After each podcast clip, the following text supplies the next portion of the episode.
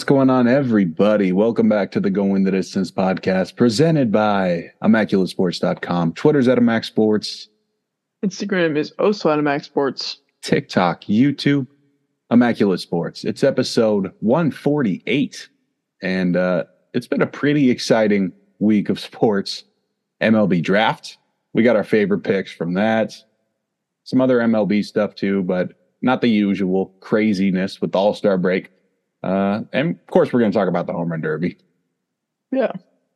Yeah. Uh, my opener starts with the home run derby. So I guess uh, we'll get right into that. And even though we got out in the first round, I thought what Adley did last night was one of the coolest things that we've seen in the home run derby. Being a switch hitter, had the first part of his round as a left handed hitter. And then when it got to bonus time, switched around, went from the right side, saw 10 pitches, hit eight of them out. Uh, and then Louis Bob ended up kicking him out. But uh, what Adley did was pretty cool to me. And that's the favorite thing that I saw over this past week.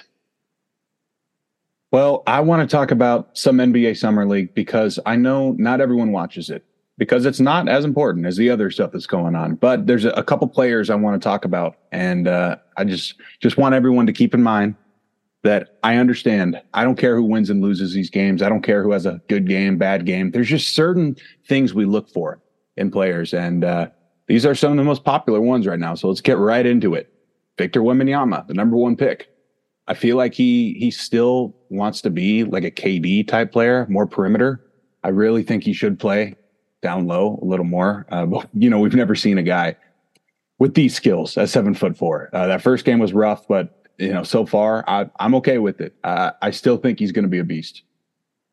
Brandon Miller, on the other hand, the number two pick, still learning how to be an NBA defender. Lots of fouls so far, but he looks like an absolute killer on offense so far. The size of Paul George, some flashes of Paul Pierce, I've noticed. I hope he puts it all together. And Scoot Henderson, the last one of this year's draft, I really think he's going to be a superstar. It's like a middle linebacker running an NBA offense. Unfortunately, got hurt, so we haven't been able to see a whole lot. But he looks NBA ready. And the big thing for me in summer league, I think, is who's ready to make that sophomore jump. A couple guys really look like they have it. Jabari Smith of the Rockets looking like he could be that number one guy in Houston because those guys just look different in summer league. When you're dropping multiple 30 point games, him and Keegan Murray with the big performances so far, but it goes both ways. Jaden Ivey of the Pistons, not taking that step yet. He's looked pretty bad in Vegas. Uh, I'm not very convinced he's ready to be that dude in Detroit next to Cade Cunningham. And then the, the last one here, we just talked about him the other day, Kyle. James Bouknight. It's his third year, and he still looks extremely uncomfortable in summer league. So uh, that's not a guy I would I would bet on. That's just my little notables of summer league talk. Was some of the best I saw, and I wanted to throw it in here too. Oh, of course. Yeah, I, uh, you won't be seeing summer league talked about by me. Uh, something about it. I can't watch it. You know, I'll, I'll check Wemby's stats, see how he did. Maybe yeah. a few of the Warriors guys, but man, I can't. I can't pay attention like that. That's why I am love here. basketball that way. I'm but, here to uh, give you the absolute, you know, things you should know. Nothing else though. I'm not going to tell you about Kenny Lofton's performance last night. hmm. Let's go ahead and get to where's your head at though. Well, we're going to hopping back to our positional rankings. We've done all the different positions except for the pitchers now at this point. And obviously, you know, we're not gonna, just going to do top 10 pitchers, be done with it then and there. We're doing our top 10 relievers today. Uh, I don't know if we'll break up left handed and right handed starting pitchers. Probably not uh, for next week, but probably top 10 starters yeah. next week, maybe even top 15 since there's such a big pool of those guys. But excuse me. But uh, yeah, top ten relievers, Skyler mentions. I did not have any because there's too many guys to shout out. Exactly. I, I feel like uh, you know, there's probably three really good relievers on every team, uh, unless you know, of course, it's a team that's not doing very well. But uh, unfortunately, Jordan Romano just missed my list. I think he should be similar with Aroldis Chapman. They've been up there, but it, it's just it's just very crowded list of guys. Yeah. Do you want to start off with number 10? All right. Number 10, I do have Yennier Cano. Uh, we talked about it a little bit before the show, but he does make my list. The ground ball expertise is is ridiculous. He's he's one of the best this year.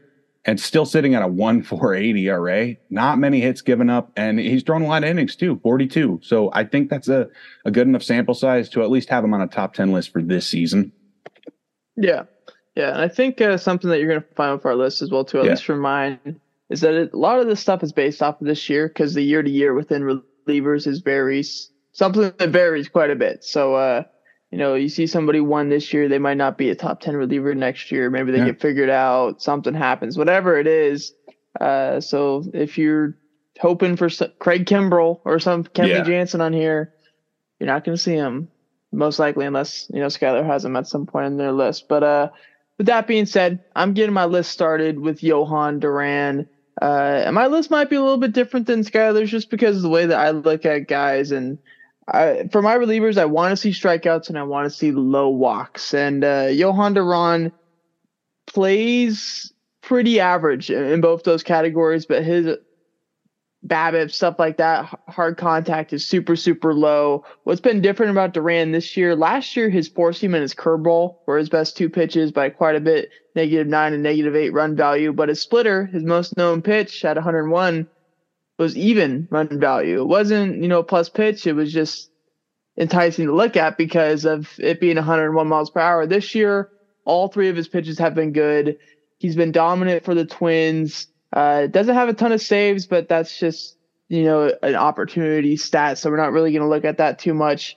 Uh, but 11.8 Ks per nine is something I'm looking at. Average fastball velocity at 101.9. So, uh, yeah, he throws hard. Uh, XFIP below three is really good. ERA just above two is really good as well too. So Jhoan Duran gets my list started on a number nine. Yeah, my number nine is going to be Duran too here, in one spot above you. And uh, for me with this list, if the stats were really similar, I, I went with my own stat, the f- filth factor. And this, this guy's absolutely filthy, so he's going to just make it over a guy like you know Ryan Pressly, who's having a downer year than than usual. Yeah. Speaking of which, uh, my number nine guy is Ryan Pressly, Okay. And I know when you look at the stats as far as Ks per nine, walks per nine, he doesn't have the most enticing stuff. I mean, his walks are really good, but you know, he's not posting like a 12 K per nine or anything like that. But he's been so consistently good uh, the entire time that he's been in the big leagues, even back when he was on the Twins before he got traded to the Astros. He's so consistent and he's in, in one of the uh, you know best teams in baseball that we've seen over the past five to six years, and he's been so dominant for them. XFIP below three still, ERA below at two and a half right now. Actually, his slider is one of the best pitches in baseball. Pressly's a stud, and I definitely think he needs to be on my list just because the consistency factor with him as well too. On to number eight. Number eight, I do have Kenley Jansen on my list. You know, speaking of the the filth factor, this guy's still absolutely filthy at 35. Uh, he does have a three ERA, a lot higher compared to the guys next to him on this list. But I, I can always trust Kenley Jansen to fool a hitter. I, I, just flipped on, you know, A's Red Sox the other day, and uh, I know it's the A's, but still, uh, he still got it. He doesn't throw as hard as he did back in the day with the Dodgers, but uh, you know, very intimidating still. Mm-hmm. Number eight for me is going to be where I slot Aroldis Chapman, and he has had an absolute resurgence uh, this year based off of what he was doing back in New York the past few years, where he was having good good years and, and good numbers, but that New York crowd was just not treating him the treating him the way that he probably should have been treated for the stats that he was putting up.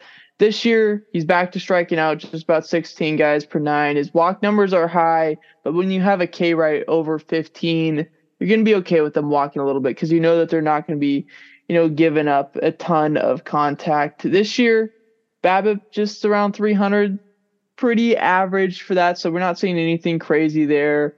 Uh, XFIP and expected ERA are both really, really good. He's outperforming his expected stats, so we should expect maybe a little bit of regression in the 2nd mm-hmm. half from Aroldis Chapman. But he's been so good in the first half for the Royals, and now with the uh, with the Rangers that it's expected for this. Uh, and again, he's getting back to the point where all of his pitches are plus. Last year, his four seamer and his slider were both pitches that had positive run value. This year, they've both been really good. So his sinker coming out to be his best pitch at a negative five run value. So, uh, Aroldis Chapman, Okay. number eight on my list. Nice. Well, my Number seven is going to be Emmanuel Clase of Cleveland. Uh, you know, slower start to what he's used to, but he still doesn't allow base runners at all. You know, he's been walking guys a lot less than he was earlier in the season. And again, absolutely filthy. He's getting the job done. Cleveland has been a little better. And you got to thank him for those close games. Uh, Clase actually did not make my list. He was really close. Again, it's another thing that comes down to to striking out guys. And when you allow guys to put the ball in, in play, you're allowing them to get a hit, uh, have the opportunity for a hit. When if you strike them out, there's zero chance. And, so uh, did not make my list. If his last year, hundred percent, but this year is just not at that level for me. So number seven. I went with David Bednar, who's been one of the best closers in the league now for a few years in Pittsburgh. And he's the perfect example of a guy who strikes out a good amount of guys and doesn't walk anybody. Walks per nine under two is something that you really want to look at. That's like Pressly type numbers. And he's striking out more guys than Pressly. He unfortunately is kind of getting a bit lucky when you look at his FIP compared to his expected FIP and ERA expected expected ERA, but he is as good as it comes when it be, comes to being a closer. You look at his baseball savant page, you don't see any blue circles. If you're one of those people, you're seeing all red circles there. We know that he is four seamers, one of the best pitches uh, from a closer. Negative runs, negative seven run value so far, and his curveball's been solid as well too. So uh, David Bednar comes in at number seven for me. On number six. Number six, I got Camilo Doval from San Francisco, another ground ball pitcher, but he's got 13 Ks per nine. He's one of the best closers in baseball. Unfortunately, though, gets the six spot for me because uh, I saw some things with the other guys we'll get into. Yeah.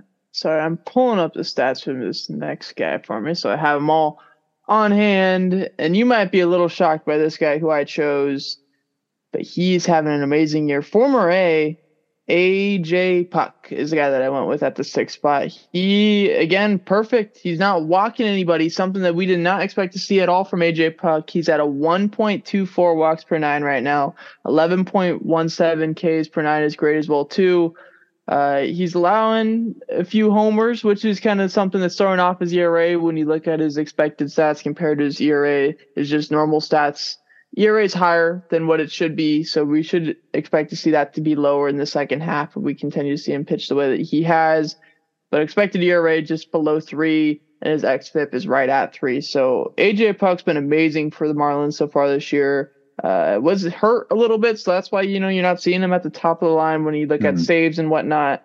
Uh, but AJ Puk's having a great year in Miami, and yeah, I think he deserves to be on this list at some point. On to number five. Number five, I got Alexis Diaz from Cincinnati. He's got the most innings pitched for a, a back end guy in the Central this year. Second highest WAR amongst all relievers. Two ERA, and it's you know the expected and it's FIP. It's very close. He's getting getting the job done. You know, and and I'll leave it there because my my four guy has to do with what I'll say next. Yeah. Uh, number five, it might be a little bit shocking but I went with Devin Williams here. He has been amazing as always, but he's not as good as what we've expected him to be this year. When you look at some of the expected stats, I know you know peripherals. You're looking at the ERA; it's below two. He's having a great year there, but when you look at some of the things behind the scenes, maybe it's not adding up that much. He's almost got a walks per nine at five. That's not great, but he is striking out 12 guys per nine innings.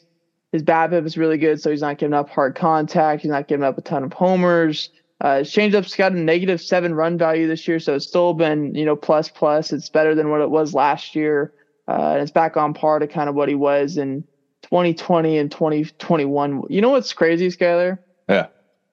In 2020, Devin Williams changeup had a negative 13 run value. That's a 60 game season. Yeah. I don't think there's any pitch right now that has higher than like or I guess lower than like a negative nine. Or that's like Pedro changeup level.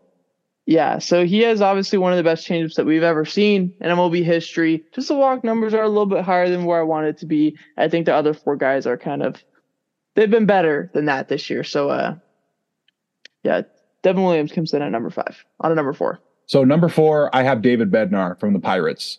he just doesn't get hit very hard at all. Uh, a, a fly ball pitcher, and we'll get back into that because that's what happens in the Central. He he rarely gives up extra base hits. It's it's a perfect situation in the Central for these guys. The ball doesn't travel as well at most of these parks than at others. So I'm thinking that's why the expecteds are a little higher for these guys is because they're, they're getting away with some stuff, but they know their parks. They know they could do it. And Bednar and Diaz have been great at it. Yeah. Uh, number four for me, I went with the Diaz brothers. I'm not going to get into Edwin Diaz, but I feel like he should be on this list at some point, even though he's Sure. not, Yeah. you know, playing this year. But Alexis Diaz is the guy who comes in at number four for me. Is currently leading the league in saves, tied with Camilo Doval and Jordan Romano. Who, spoiler, both did not make my list. I think there's some other guys that are a bit better than them this year, but uh, Alexis Diaz is a stud. K per nine just below 14. Uh, walks per nine is a little bit high, but when you're striking out that many guys, it's okay. Home runs per nine is 0.23, so he's not giving up homers at all. Uh, BABIP's fine, you know, expected and expected FIP and stuff like that are all, you know, right where you would like to see for a guy who's, you know, leading the league in saves. His Yeah. slider is one of the best pitches in baseball, uh, which has a negative 14 run value. So on, on par with that Devin Williams type changeup. And, uh, yeah, Alexis Diaz coming in at number four. On to number three. I do have Devin Williams up here too. Uh, not as many innings this year. Like you said, the walks uh, are kind of concerning, but it's another first half with a sub two ERA and 12 Ks per nine. Absolute filth. We talked about the changeup. You know, there's not a lot of guys I would I would throw in there over Devin Williams to close out a game for me. He's keeping the three spot. Yeah, let me find my guy. I don't know why I can't find his stats real quick. Uh, Trevor Bauer? It's not Trevor Bauer, no. Why can't I find him? Where did you go? Uh, spoiler alert though. It is Jose Alvarado, the guy who I uh, chose here. I'm trying to pull up his stats. I don't know why I can't find him. Uh, Acuna almost just led off the All Star game with the homer, but uh, That would have been got nuts. robbed by uh, Adolis Garcia. I can't find his stats right now, so I'll just go over his baseball savant page, which I have up right in front of me There you go.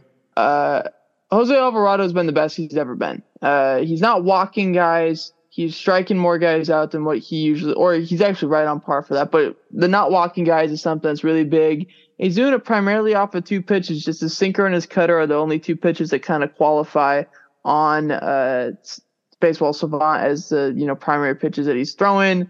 Uh, both of them expected batting average are really good. The cutter's just a little bit better, I'd say. Uh, but he's been dominant in the back end of that Phillies bullpen. A 1.38 ERA is something that's really good. Whip just above one is something that you want to look at as well too. Uh, yeah, Alvarado, man, this dude's a stud. He's only 28 years old. It feels like he's been in the league forever. Uh, but he comes in at number three for me. On to number two. Okay. Yeah. Um, Alvarado doesn't make my list, but he's definitely the number three lefty. So I guess he just gets uh, gets screwed a little bit here with the ordering. Uh, but not my number two is is the best lefty in the league. That's Josh Hader of the Padres. He can walk guys. It's it's a little high, especially against the Giants. But that's kind of his only negative right now. 13 Ks per nine is elite. Really low hit rate. BABIP. That's all I got for you. You got the advanced stats. Go ahead. Yeah, Hader is a very prime example. Oh my gosh, Randy Arozarena just robbed a home run now. Uh, but uh, maybe it wasn't a home run, probably double. But Josh Hader is my number two guy. Like you said, the the walks are too high. When you look at his savant page, if you're the blue circle, red circle type guy, that's a prime example of it. Everything is, you know, 95 to 100th percentile except for that walk rate and it's in the third percentile so he's walking a ton of guys but he's also striking out you know nearly more than anybody else in the big leagues and that's due to his sinker and slider combo that he's going at this year and throwing a lot more than he's been throwing his changeup this year so uh he's a stud still 13 and a half k per nine the walks at five is crazy but like you said when he's getting contact it's not a lot you know, the .27 home runs per nine means he's given up maybe one or two homers in the year, and the BABIP it's at 222. So the dude's been a stud. But just the walks is the reason why he's not at number one. And also because the number one dude has been by far the best reliever in baseball this year. Yeah. Say his name, Skyler. Who do you got? It's Felix Bautista from the Orioles, the highest WAR in the league amongst relievers. 18 strikeouts per nine. 18. Probably the best stuff we've seen in a while from reliever, and still a lot of innings, and uh, hasn't shown any sign of weakness yet. Felix Bautista is leading the pack here for the relievers. This is what you want to be showing. Yeah, he is about as nasty as that you can be, and you know the walk rate isn't crazy great, but that's fine because he's striking out two out of every three batters that he's facing. Uh, his expected ERA, expected FIP, both under two. He's the only dude in the entire league who has an expected FIP under two as far as relievers go. I mean, you look at run value again. That's something that's you know really good tell of how good a pitch really is. You usually see like a slider or a changeup be that main pitch that is you know, has that really big killer factor for relievers. And the fastball, you know, velocity or not, is still something that they can use. But his fastball, his four seam fastball, negative 14 run value. And we're at the All Star break. Splitter, you know, his secondary pitch, negative six run value. So he's just a two pitch guy. Primarily, he's thrown a slider, you know, 30 times this year. So he's gotten off of that more than he has last year because he threw it 122 times. But, uh, I mean, he's striking out 18 guys per nine, and that's ridiculous to see average fastball velocity over 100 miles per hour. He's got a 2.0 WAR if you're one of those warheads, uh, highest in the big leagues from a reliever. 23 yeah. saves. He's throwing a ton of innings. He's gonna have like 150 to 200 strikeouts this year, which is crazy to see. And uh, yeah, so Felix Bautista, number one for both me and Skyler. Let's kick it over to the MLB draft that just oh, concluded yeah. today. Uh, you know, round one uh, or round one and two, I guess, were both on Sunday, and then rounds three through ten are on Monday, and then eleven through twenty today. So we're gonna go over, you know, three to five guys from each of us that we both really, really like uh, throughout the entire draft. Who's the first guy that you want to talk about? So the first guy I want to talk about is Noble Meyer, the high school righty going to Miami at 10 I, I think Noble Meyer's probably one of the the most electric arms other than Skenes in this class. I compare him to Luis Castillo. And obviously, you know, injuries likely to come with these high school pitchers who throw hard, but I, I I love it, especially because with their next pick, Miami took Thomas White, the top lefty in the class at 35. This is my double pick here. Miami going back to back high school pitchers. They're pulling their balls out on the table and saying, watch this. We Whoa. can develop anybody. We're going to have two guys on our rotation in five years. Except watch for this. hitters. I know. they can't right? fill hitters. But hey, sticking to their strength. Watson, baby. That's yeah. what I love about the top here. Yeah. Uh, I try to not, you know, take any super high draft pick because, you know, obviously, you know, Paul Skenes, Dylan are already, if you know baseball, those yeah. are names that you should already know. But Wyatt Langford dropping to four is probably the best prospect except for Skenes in this entire draft class is absolutely crazy to me because this dude has, you know, possible 40 homer power, 65 grade power, which is absolutely nuts. And usually when you see that 65 grade power, you're going to see a dude who probably has 45 to 50 hit tool because he's so, you know, reliant on hitting the home run. Wyatt Langford is not that at all. 60 grade hit means that he's, you know, if things go to plan, he's probably going to hit 300 in, in, the big leagues. And if he's doing that and putting out 45 homers, if Shohei's not in the AL, he's got MVP potential type stuff. So, uh, being in Texas's lineup too is even more scary because you know that with all the guys that they got Duran and Leody and Jung and Corey Seager, Mac, Marcus Semien, yeah. Jonah Heim, Nathaniel Lowe. Like they got all these dudes already. You throw him in that lineup in two years from now, Evan Carter's going to be there as well too. I, I I'm scared. All these guys fan. fit on the timeline. That's what I am. Yeah. So uh, Texas is to be around for a while. I don't know if they're to you know end up being that that Houston Astros type juggernaut that we see for a long time. But I I would not be shocked with the stuff that they've done. They just need to maybe develop a bit better pitching, but we won't get into that now. Uh, what what else is uh, another pick that you like here, Sky? Here's one you might also have too. It's Jake Gelof, third baseman for Virginia, going to the Dodgers at 60. This is one of the best power hitters, all of Division One. You know, mock to go in the late first round, and he's here at 60 for the Dodgers.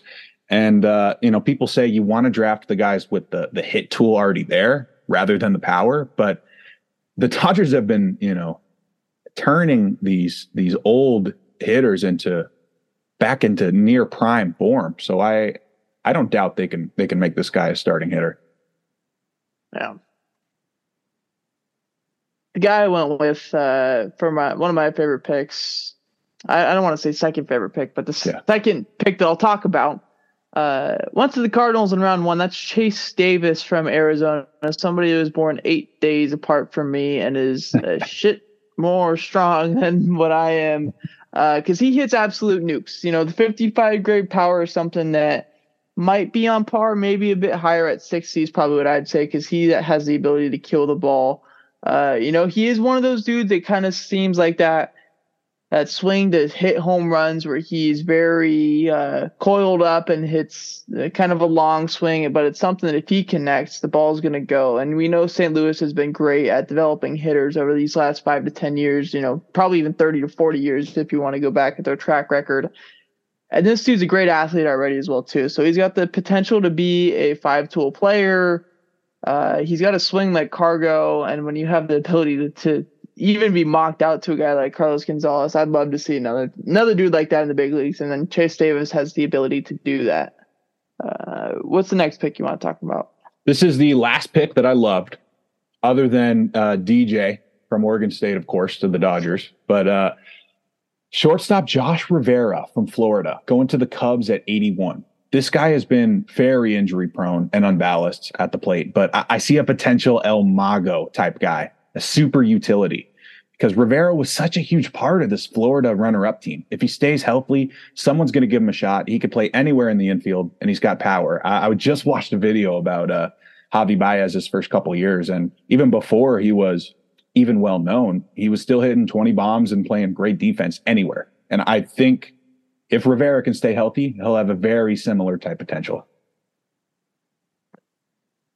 The first pitcher that I went with on this list is somebody who went 34 to the Minnesota Twins in the CBA round, uh, and that's Charlee Soto. He was actually at the draft uh, on Sunday when he got drafted. He had a couple interviews with team uh, broadcast team from MLB Network, but that 60 grade fastball, 55 grade slider is something I'm looking at, as well as his control. You know, not being at like a 40 or a 45 because he uh, you know, usually we see these high school guys who are say 6'5, 210 already, just like Soto is, 17 years old, and they can throw fuzz, but they have no way of controlling it. And we sometimes see those dudes fizzle out or, you know, become relievers because they don't have the ability to control and they don't know how to pitch. They just know that they throw hard and that's what's gotten guys out in the past. And I think when you look at Soto, his demeanor as well too shows that he has the ability to get guys out by being a pitcher. And that's something that I love to see from a dude,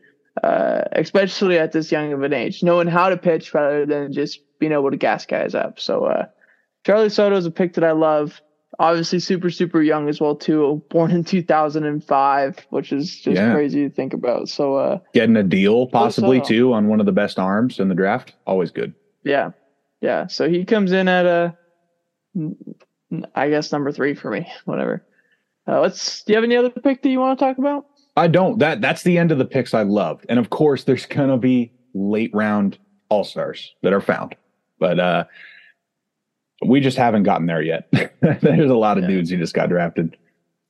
I do have two more guys that I do want to talk okay. about. One guy uh, that I just chose because I thought he was a really good pick, and the other dude is the favorite guy that I saw the A's draft in this entire ah. draft. So uh, I guess I'll start it off with Colton Ledbetter, the outfielder from Mississippi State that went to Tampa Bay, and we look at Tampa Bay and the guys that they draft, you know that they have the ability to pick guys out uh, just because they do it. They do it so consistently, and they sign guys internationally so consistently, consistently that end up being good.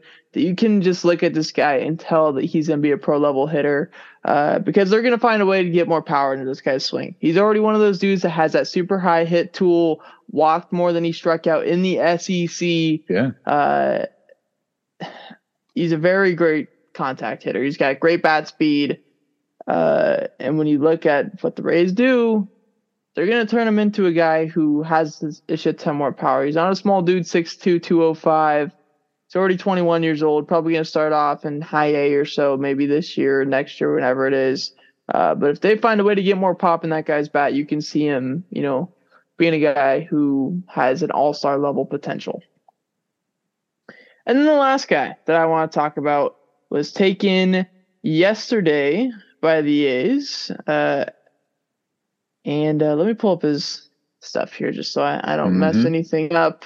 It's going to be Cole Miller, the guy who the A's took at 103, right handed pitcher from Newbury Park in California. Uh, high schooler committed to UCLA, 6'6, 226, born in 2005. So he's 18 years old. Uh, the fastball, you know, when you look at 6'6, 226, like, oh, yeah, this kid's throwing 100 consistently, you know, type stuff. It's only at 96, but they say his arm swing has got a lot of work to do. So you can see that he's, you know, not quite there yet as far as his arm goes, but it's something that can be sped up. When you look at today's game and how it's it's treading, there's ways to, you know, get your velocity up. And I think when you get into a big league program, that's exactly what they're to do for you. Uh, but the thing is, you know, the 50 grade slider and changeup are already pitches that can play out for him. Uh, we don't see a changeup feel for a lot of those guys coming out of high school, for the, especially those dudes who, even if you're throwing 94, 93, 92 in high school, you're going to get a, a, ton of guys out. So you don't even need a mm-hmm. changeup at that point. When you look at 96, I mean, fuck, man, why even throw the changeup at that point? But he he already has good command of it at this point. Uh, the control t- overall is something that needs to be worked on a little bit, but like we said earlier, he's a work in progress. He's 18 years old, born in 2005, and I think he has the ability, you know, to go Miller and Miller in the yeah. rotation at when you know there's a long rebuild ahead, it's important to get some young arms in there because we don't have many. Yeah, exactly. You got to build the arms. Uh, that's the, the biggest depth lacking in the system right now. So, uh, yeah. Let's uh let's move on from the draft though. We'll go and talk about the Tampa Bay Rays and their recent skid, uh, getting swept by Philly and then two out of three from Atlanta before the break, and then ended up getting the last game there at the end of the season or end of the first half.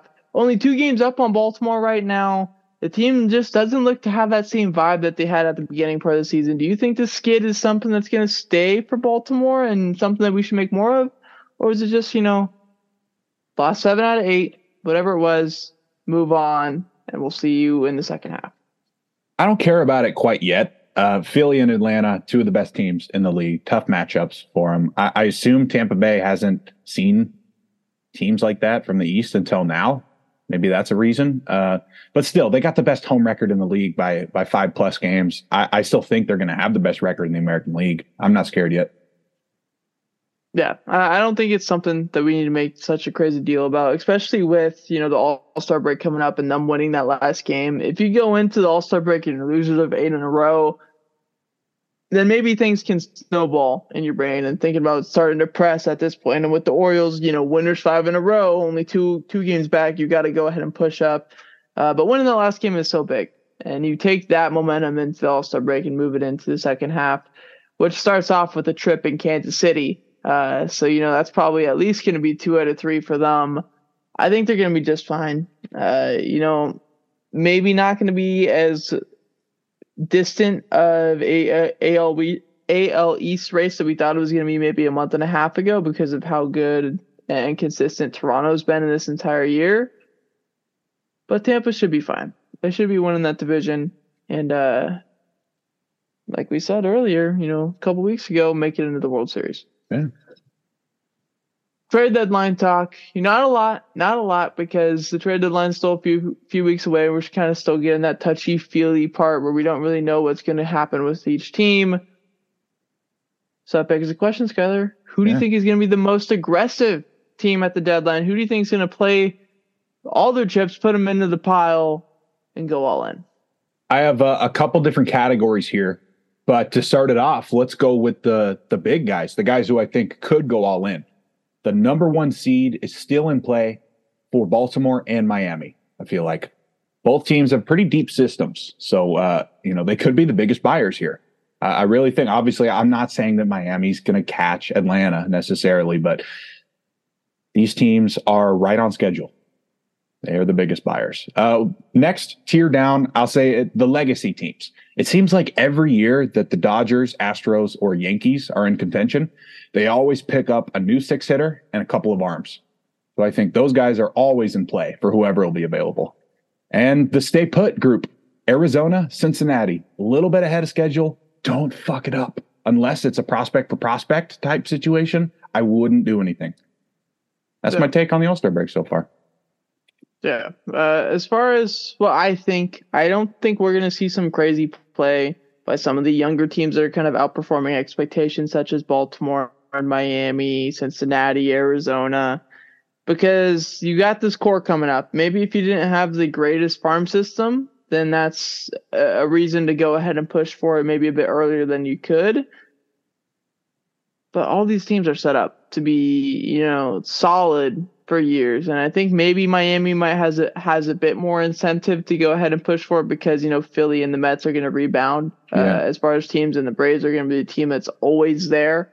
Uh, but when you look at you know Cincinnati, they they got that division not under control, but in better hands than what we've seen uh, from from Miami, Arizona. I think they have the prospects with you know Jordan Lawlar and guys yeah. like that still to come up. That it's you know, it's okay for them, even though the Dodgers are, are, are still great. Uh, and Baltimore, we I even have to talk about their system? Like they got everybody. Is uh, top hundred prospect, they got it. You know, anything that you you you think that you don't you could have in a farm system, they have it. So uh, I'm going with the Padres is my most oh. aggressive oh. team. I obviously we've seen AJ Preller, you know, not be shy to make moves in the past. They sold off their entire farm system this year, and I wouldn't be shocked if they do it all over again this year. Uh, and go ahead and try to get, you know, maybe another starter and definitely a bat at some point in their lineup. Uh, whether that ends up being like Brent Rooker or somebody a bit on a higher level than that, you know, who knows? But San Diego is going to be the team I think that acquires the most people and spends the most capital wise to go ahead and you know push for that spot because they are so far behind at this point, and I think they need that extra boost and, and morale within their clubhouse. Sure. Welcome to the second half, and before we get into the bets, we just got one thing. Just talking about that awesome home run derby from last night. I honestly had pretty low expectations. Uh, there was a video from like baseball doesn't exist, just talking about how the new format sucks and the cameras weren't great, but overall we had some good matchups. Uh, obviously, Kyle talked about Adley Rutschman's crazy round and then switching to the other side for the bonus, but Louis Bob got him, man. Luis Robert Jr. Uh, just hitting the snot out of the ball in uh, in the 1st mm-hmm. round. Uh, it was pretty cool to see. Um, the first matchup of the night, Randy Arozarena taking down Adolis Garcia. Actually, my friend Josh put a lot of money on Adolis to win the whole thing when I had Randy, and uh, that made me happy when when Garcia got a little tired there and couldn't finish. But maybe the, the best round we've ever seen, Julio Rodriguez of Seattle taking down Pete Alonso. Uh, the c- narrative going into this one is, you know, Alonso lost to him last year, but that's still kind of a, a shitty hand to be facing him again in the first round. But 41 homers, you know, he he did his homework. You know, he, he knew what he had to do to get that ball out in Seattle while conserving energy and he he did kind of run out of energy when he lost to uh, to Vladdy Jr. in the semifinals. But uh, still an awesome performance. Sorry, Mookie, this one wasn't for you. You know, even though he has 26 homers uh, this season, doesn't always translate to to something like this, which is interesting. And then Vladdy Jr. got it done with 25. That's all it took. It was a shortened round, but 25 homers to beat Randy Arozarena and uh, him and his father now the only father son duo to win home run derbies. Pretty cool. What's uh what's Vladdy Jr.'s dad's name? Ah, I forgot. but yeah. A Hall of Famer, possible future Hall of Famer. It's just really cool stuff. And that's all I got for the second half. That's pretty much it. That's the home run derby. Yeah. yeah. Uh, I just got a Twitter notification about something yeah. I haven't seen yet on the uh, All Star game as uh-huh. Yandy Diaz steps into the plate. So I guess we'll uh, I'll give you a little play by play about about what's going to happen. The 1 0 for Mitch Keller, driven to left over Corbin Carroll's head and gone. So Yandy Diaz strikes first. for the AL in the bottom of the second inning. Home run off of Mitch Keller. One nothing there. Uh, while Corbin Carroll was mic'd up. So uh, the Seattle boy wow. gets mic'd up there.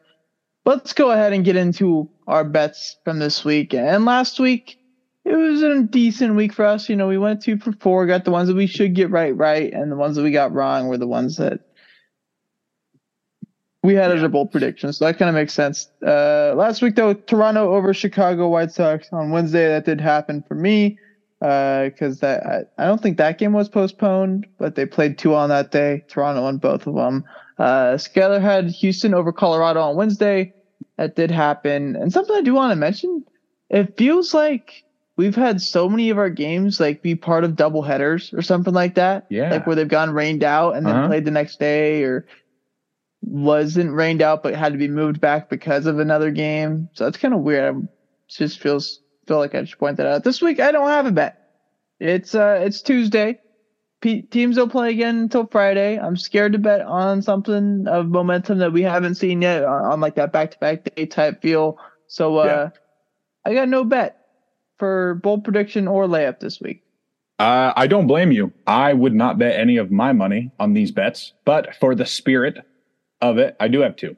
So we'll start off with Tampa Bay over Kansas City. Uh, like I said, I think Tampa Bay is going to have a strong second half. We got Zach Eflin on the bump here in Kansas City. Should be no problem for him. And I guess I'll get right into the. Uh, oh, you want to talk about last week? The yeah, I'll talk about last okay. week in the bold prediction. Uh, uh, I had Miami sweeping Philly over the weekend, and this one hurts Skyler because Miami yeah. took two out of three, and the way that they lost that one game was a home run by Cristian Pache down to their final strike against the sixth best reliever in the big leagues, according to me, AJ Puk. So, uh,